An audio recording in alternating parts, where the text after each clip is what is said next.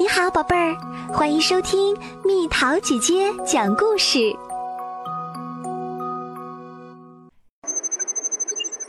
超市里的奇怪顾客，这一天真够辛苦的。不过，只要在零空间休息五分钟，博士就会恢复活力。这正是博士需要的。博士醒来后宣布。不过我真的有点饿了，我想来份简餐。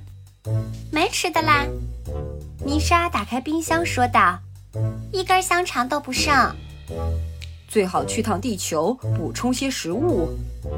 博士说：“博士让亚卓操作塔迪斯，他们降落在一家超市的停车场。”我说：“你这车停的有点笨手笨脚。”开根评论道：“至少我有资格开塔迪斯。”亚卓气冲冲地说：“好了好了。”博士说：“拜托你们不要拌嘴。”他们走进超市，博士有种异样的感觉。他发誓以前见过那个推购物车的小老太太，她看上去非常眼熟。也许是因为那撮胡子，不过他很快就转移思路，考虑买什么吃的啦。他们从一条通道走到另一条通道，往罐头食品的通道张望。别过去！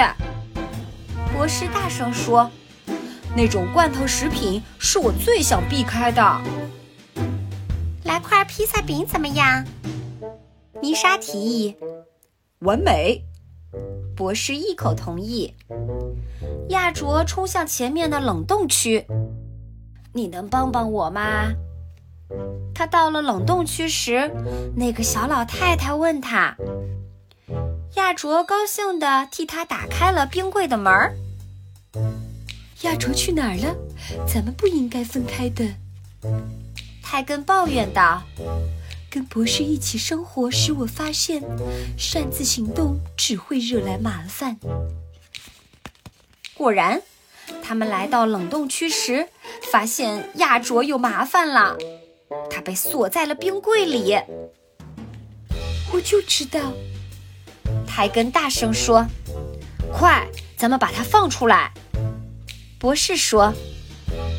可是他们刚把门打开，那个小老太太就从后面冲过来，用她的购物车把他们撞进了冰柜。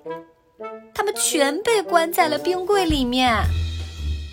哼，我可以肯定的说，这件事都是亚卓的错。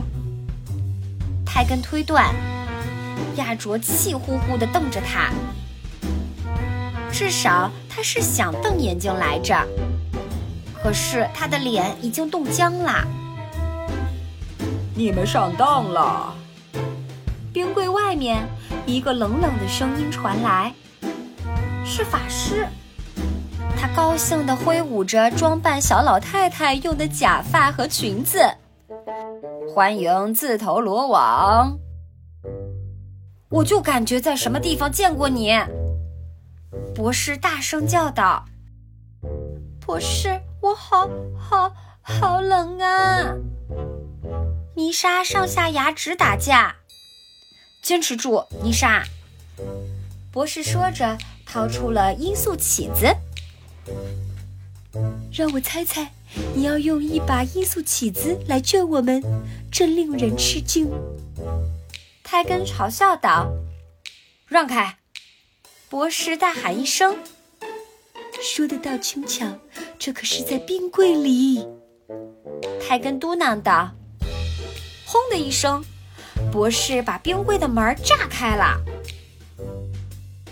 他们跳出冰柜，却发现被各种货架困住了。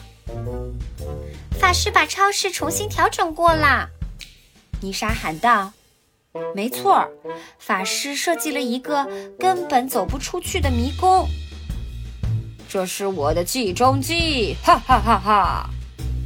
法师哈哈大笑，你们永远也找不到出口。博士说：“咱们需要一袋冻豆子。”冻豆子？亚卓问道。多么荒唐的建议！然而他错了。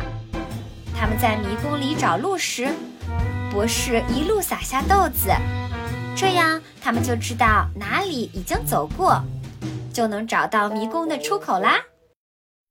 到塔迪斯那儿去。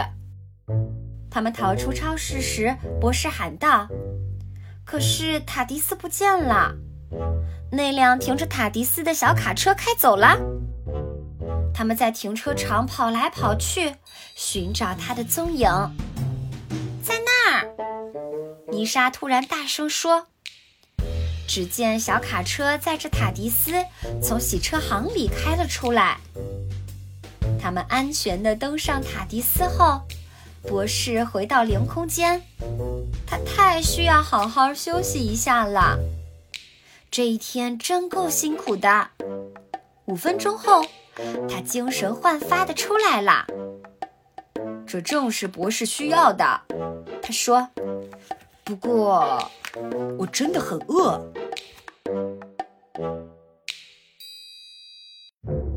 好了，小朋友们，故事讲完了。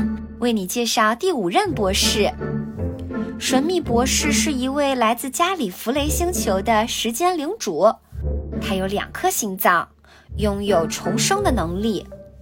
第五任博士是神秘博士的第四次重生。博士的性格内敛，亚卓、泰根和泥沙是他的同伴儿。